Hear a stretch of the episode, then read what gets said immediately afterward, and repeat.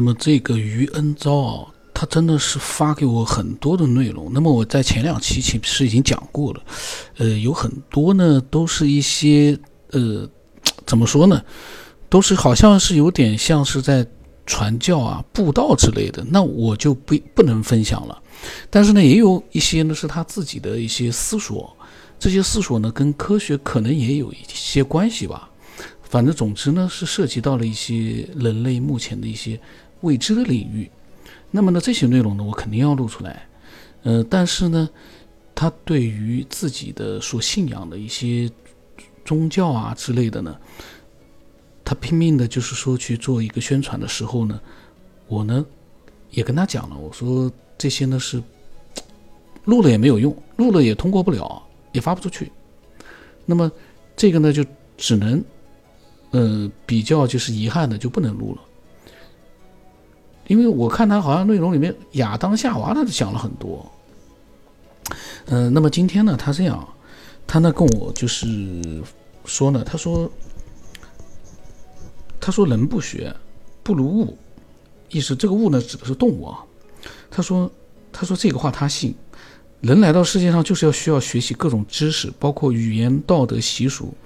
都是需要通过学习才能懂得做人的基本法则。动物有的东西呢是本能的，知道如何生存；有的动物从出生的那一刻就知道寻找奶头，没有谁教动物那么做，它自己的本能就带着这样的基因出生的。请问是谁赋予了动物的本能呢？那么有的动物呢，对于方向能够准确的定位，懂得迁移，知道节令，这一切都是进化吗？还有造物主给予他们的本能呢？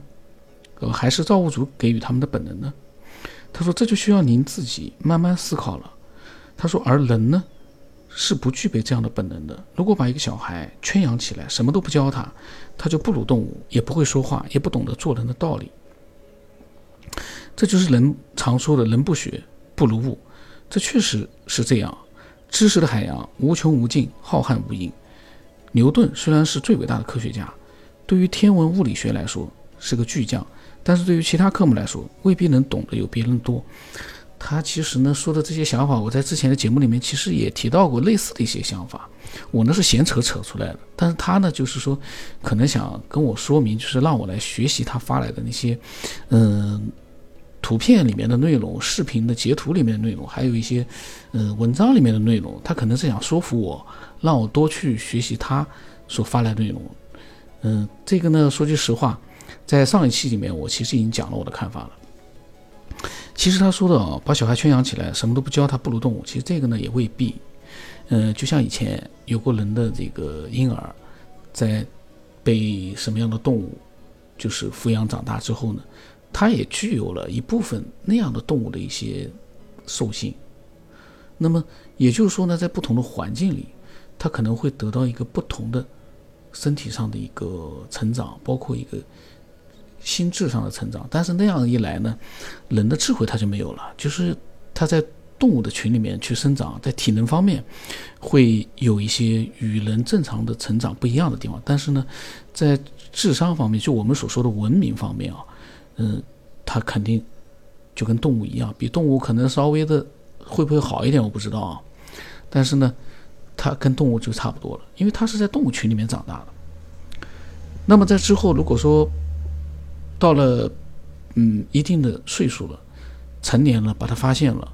人类如果对它进行一个培养，我不知道会不会它，呃，会，它应该会出现很多跟动物不一样的地方，就是人的那个大脑里面的一些东西能发挥作用了，应该是这样，我个人的想法啊。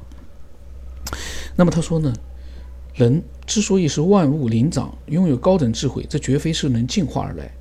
人和动物分明是不同层次的物种。动物的本能是与生俱来的，后天再怎么教它知识动作，它永远也达不到人的水准，最多就像三五岁孩子的智力。怎么说呢？三五岁孩子的智力他也不会具备，因为三五岁的孩子已经说话可以说得很溜了。现在三五岁小孩，动物呢，呃，它在某些方面啊，它有它的一个天赋。每个动物啊，都有它的，在它的这个动物的物种里面呢，有它的一个天赋，能把它训练的，就是说，嗯，可以通过一些诱导式的训练或者各种各样的训练方式啊，让它呢能够跟我们人类做一个某种这个方式的交流。但是呢，正常情况来说，动物你再训练，它也还是达不到人类的三五岁小孩子的智力啊，它不是体力啊。三五岁小孩子体力你比不上动物，但但是智力方面，动物永远也达不到三岁小孩子的智力。就算有些动物，人家说它具备了三岁小孩子的某些方面的一些能力，那只是某些方面，不能全面的跟三岁小孩子去同一个水平，不可能的。那么他说，千百年来，人类一直在探寻未知领域，似乎呢解开了一些谜，但是在这些谜的背后呢，却出现了更大的谜团。人类对于宇宙及其自我的探索从未停止过，在解开一道谜关的同时，又延伸出另外一道谜关，谜谜相扣，令人惊叹不已。似乎这些谜无穷无尽，人们在似乎觉得找到了答案，但是又在这些所谓的答案当中呢，思索困惑。一代一代的人在寻找的终极答案。答案其实很简单，人类凭借自己有限的思维逻辑是不会找到真正的答案的。嗯，他什么意思？他说：“也许你领悟的同时，所有的事物就已经有了答案；也许你永远找不到答案，只能在迷失中走向死亡。死亡并不可怕，可怕的是惧怕死亡。在追寻人类未未知领域，人类依然在前赴后继的努力追寻，而有的人则迷失了方向。”死亡并不可怕，可怕的是惧怕死亡。但是有一点，人类，我不相信有哪个人不惧怕死亡。有哪个人真的说不留恋这个人间的世界，不惧怕死亡？应该是找不到。就算有，也是极少极少的，因为特殊原因造成的。正常的人类都怕死。我们就问一下自己。你愿意离开这个世界吗？没有人说我愿意，我到另外一个世界。你另外一个世界在哪？所以呢，这个我不太认同啊。就是说，你道理上你都说得通，有很多时候我们道理都想得明白，但是真正的实际上是做不到的。这其实跟我之前，嗯，因为我的讲的内容太多了，那么他呢，他说有许多的事情呢，想和我分享。他说是他个人的经历，以后有机会他会慢慢的分享过来。哎呀，我等他等了好，但是他分享内容很多，说不定他的经历也分享过来了，应该也分享过来了，慢慢录吧，因为他的内容非常的多。这是一个非常嗯有热血的一个分享者，他有自己的一个经历，也有自己的一个嗯信仰，嗯，只不过呢，唯一一个呢，我呢就是不喜欢人家去试图去让另外一个人去。和他一样的去信仰一个东西，信仰是人自身慢慢的产生的，不是说另外一个人去跟你讲来讲去的你就去信仰了，那样的信仰是不牢、不稳定的。我个人是这么想的，毕竟啊，像那个耶稣啊，还有那个释迦牟尼啊，这些人几千年来也就那么，就是真正的传道的那样的一一些高人啊。几千年来，也就那么几个，其他的人都试图再去帮他们去传，也确实传了，范围越来越广。但是呢，嗯，有的人毕竟像我比较我不是说顽固，因为我呢希望自己去了解，而且我不希望人家呢来说他多么多么的好，但是其实你也没有真正的领略到那个所谓的信仰的一些实际的东西，你就没有什么太大说服力。你说释迦牟尼。他毕竟传说当中，他得到了成佛了，他就有他的一个说服力。但是我们很多在不停的宣扬信仰的人，他们自己都不知道信仰是啥啊，就是实际的那种具体有些什么东西，他们只是在传播。没有哪个传播这些信仰的人真正的就是得到了。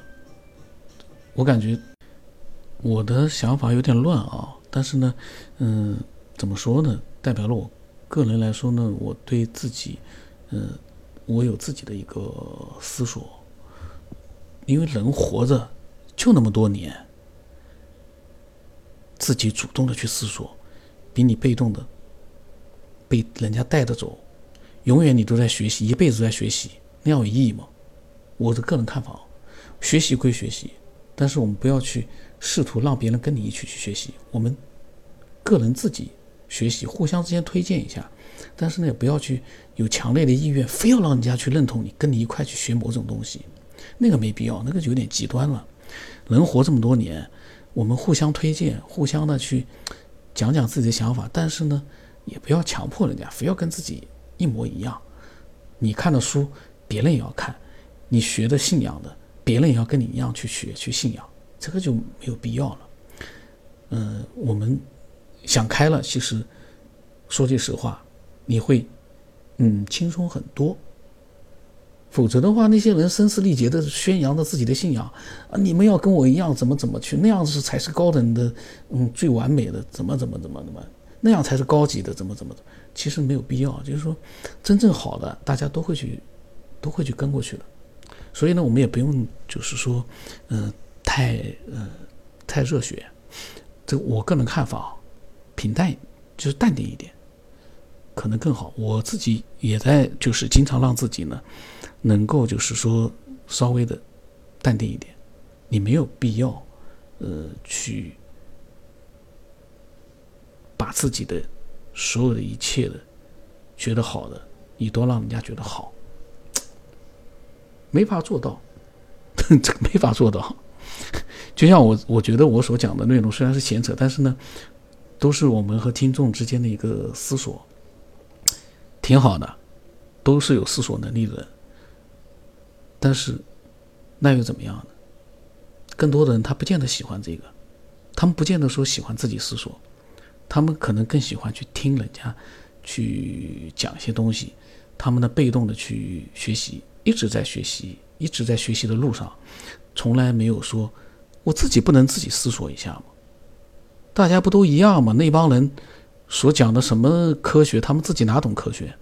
他们又不是科学家，凭什么我要听他们的？为什么自己不能有自己的思索？当然了，也不能乱思索啊。就说这个思索要有一点让人家接受的一个点，就是说你要在逻辑方面，你要让人家觉得说，嗯，有可能，有可能。你不能说太这个飞扬，这个就是说放飞自己的话，大家听着说这扯淡，那那也不好，那样的话也不好。今天呢，我我扯多了，反正呢，他的更多的内容，我下一期再继续分享吧。非常多啊，也挺有意思的。这个是非常好的一个分享者，就是呢，我呢有时候呢自己会乱扯，但这些乱扯呢，我必须要录，因为嗯，因为这些乱扯。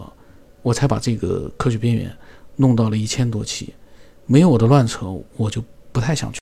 那么，期待更多的一些科学爱好者啊，或者说是有自己想法的人，对这个世界的一些，嗯，就是没有弄明白的一些事情啊，有自己的思索的人呢，都来自由的分享自己的呃各种各样的想法和经历。